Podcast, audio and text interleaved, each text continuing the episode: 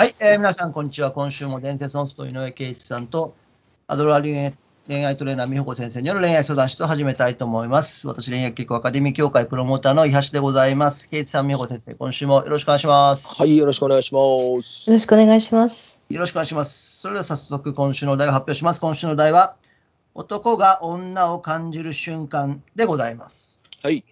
まあ今あの、まあ同性愛とかね LGBT とか除いてやはい。っぱり。男からすると、あ今確かに女性といるなとか、はい。なんかそんな風に感じないと恋愛には発展しませんよっていうのもよく講座とかこういうポッドキャストでも言ってるんですけど、ええ。だからやっぱ女を感じさせるっていうのはめちゃくちゃ大事なんですけど、うんうん。ただこれだけ聞くとちょっとねあのエロい感じに、えーセクシーな感じに聞こえるかもしれませんが実はそうではなくて、はい。あのまたそんな難しいことではないので、はい。やっぱりどうやったら女を感じてもらえるのかっていうこの、えーそこをですねちゃんと伝えて、でやっぱり女性、まあ、いわゆる女性らしい、えーうんっていうところ、えーそこをですねちゃんと出して、えー男性と恋愛とか、えー結婚に発展していってくれたらいいなっていうことですね。はい。で、えー一つ目はこれはよく今までも言ってるんですけどやっぱり感情表現うん。をとにかくしてくださいっていうことですね。はい。あのーまあとにかく男ってめったなことでは驚かないっていうか驚いてはいけないっはい。て思ってるしあの動揺してはいけない、えーはい。困ってるとこを見せてはいけない、はい。えー痛くない、えー 我慢する、ね。えーとにかくね感情表現がないんですよね。抑制されてる、はい。自分自身も、えーうん。あるいは教育の観点からも。うん。なのでなんか自分自身がそういう感覚なのでだから男の人って女性をこうなんかわっとか言って驚かしたりして、はい。びっくりしてたらなんか嬉しそうだったり なんかあ驚いてるこいつっていうのなんか あれ自分ができないからあの、はい。すごい嬉しそうやったりとかあるいはなんか映画見てワンワン泣いてる女性が、うん。を見て「えもうそんな泣く子ここで」とか言いながらちょっと嬉しそう。なるほど。はい。自分ができないからね、憧れもあってなんか嬉しいと思うんですよね。はい。だからやっぱ感情表現って女性らしさの一つの特徴だなと思ってえ。でそう考えた時にいつも冷静な女性ってちょっと多分 いいいんですよなんかビジネスパートナーとしては良さそうなんですけど、えなんかびっわってびっくりさせても「はっ?」とか言われたり「な何?」って何かあった？とか言われたり なんか映画見てもなんか泣かんと「うんまあまあかな」とかねあの ちょっと構成甘いかなとかなんかこんなん言われたら男といるみたいですよね。辛いですね。うん、なのでやっぱ感情表現っていうのは女性らしさの正体の一つだっていうことを覚えていただいてはい。で、まあ、これを一瞬で表すにはこれも今まで何度となく言ったんですがとにかく簡単詞を変えるとこから始めてほしい。うんあのはい。えーとかあーとかへーとかね なんかもうそれ言っとけばええっていう話ですよ。簡単に言うと、超簡単に言うと、感情表現まあこれは感情表現なかったとしてもそこだけ大げさに、ねうん。えーとか驚いたりはーとか納得したりとかね、へーとか感心したりとかはい。これがねモテる人のっていうか女性を女を感じる瞬間なのでこれは一つやっといてほしいですよね。はい。うん、でもう一つやっぱ依頼心、うん。えー人を頼る、人に物を頼む気持ちとか、人を頼る、信頼してとかそういうとこかなと、まあこれ男は自主独立の生き物ですから、あのうん。やっぱり人に相談したり頼ったりするっていうのはあの結構修行しないと苦手。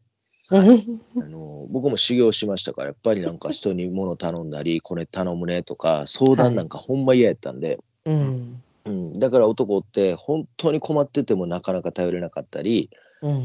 だからこれちょっとあのめっそうもないこと言うけどやっぱり自殺率がずっとやっぱ男の方が基本高いんですよ。はい。あれは多分誰にも何も言えないのが実はえー男で相談できないくて、それで本当命絶つ人がもしかして多いんじゃないかなって、まあ、因果関係これだけじゃないとは思いますけど、はい。はい。でも女性の方が、まあ、今は増えてますけどそうは言ってもうん途中でもしかしたら人に頼れたり、うんなんか相談できたりするからそこでなんかとどまる人がやっぱり女性の方が多いんじゃないかなって考えた時に、やっぱり頼れない。